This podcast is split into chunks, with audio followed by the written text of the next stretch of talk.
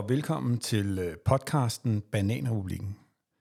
Det her det er vores første rigtige afsnit, øh, og Bananrepublikken den handler om, øh, at vi sætter spotlight på retsstaten, at Danmark er en retsstat.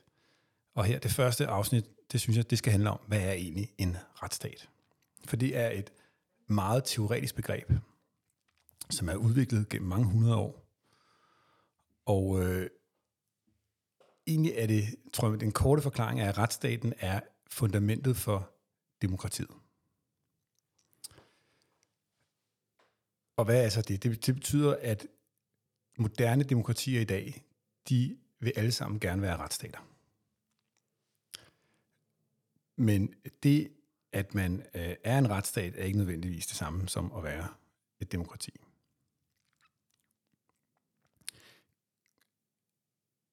Hvis vi lige kigger lidt historisk på det her med retsstaten, så er det sådan, vi ved alle sammen, at der findes regler. Vi ved alle sammen, at man skal følge regler, øh, og vi ved også, at hvis man ikke følger reglerne, så kan man få problemer. Vi ved også, formentlig rigtig mange af os, at selvom man ikke kender reglerne, men overtræder dem, så kan man også få problemer. Men regler, de behøver ikke at udstedes i et demokrati. Diktatorer kan udstede regler. Øh, enevældige konger kan udstede regler.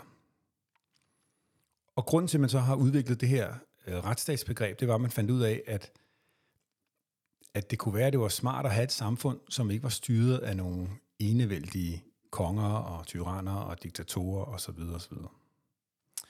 Hvis man kigger på det engelske ord for retsstat, så er det rule of law. Og det siger måske meget godt, hvad det er, man har tænkt over. Altså, at det er law, der skal rule. Altså, det er reglerne, der bestemmer. Det er ikke den enevældige konge.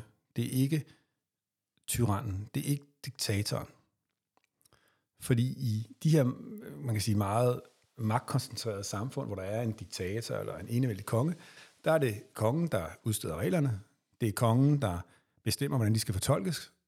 Og det er også kongen, der øh, altså der vil sige, dømmer, øh, dømmer efter reglerne, ikke? og det er også kongen, der ligesom øh, skal sørge for, at reglerne, de regler, han selv har udstedt, skal øh, bliver, øh, kan man sige, fuldt, og hvordan de skal implementeres i samfundet.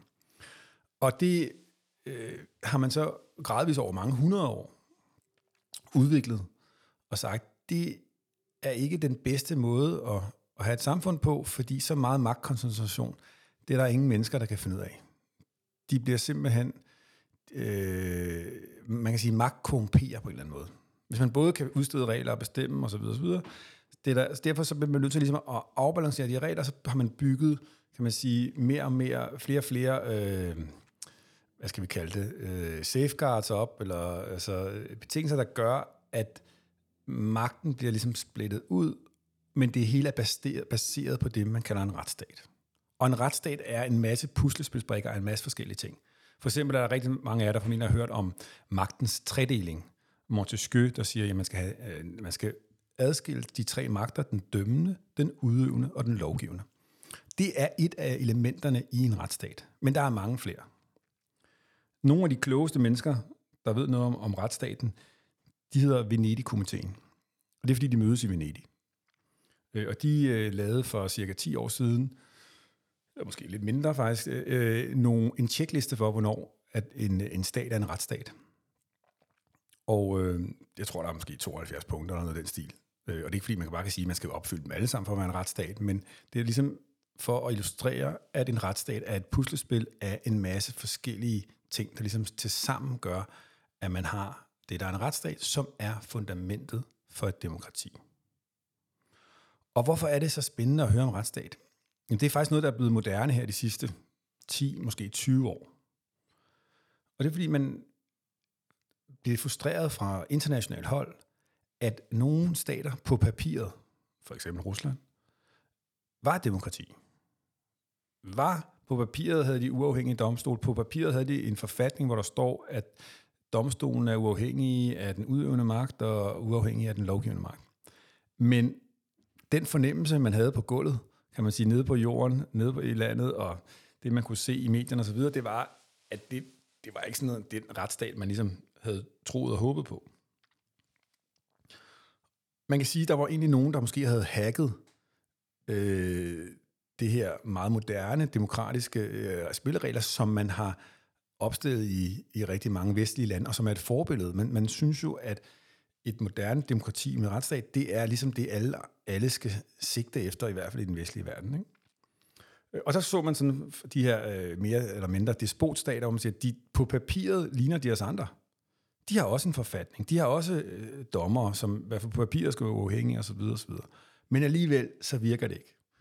Og så kommer de her teoretikere ind, og det er derfor, jeg siger til 20 år siden, at man begynder ligesom at sige, hvad er det, de har gjort? Hvad er det, hvordan er det, de har hacket der?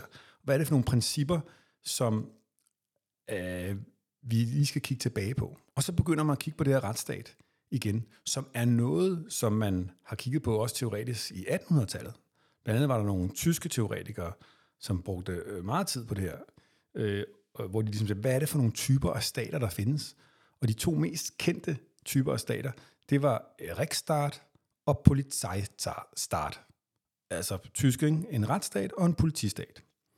Øh, og jeg kan fortælle så meget, at øh, i 1800-tallet, så øh, Preussen, de valgte ligesom at blive en øh, politistat, som er, øh, man kan sige, et, en, hvad er definitionen på det? Det er også meget teoretisk, men det siger måske lidt sig selv, at det er politiet, der ligesom bestemmer lidt mere over, hvordan reglerne skal forstås. Det går lidt hurtigt. Der er ikke så mange retssikkerhedsgarantier, vil man kalde det, tror jeg.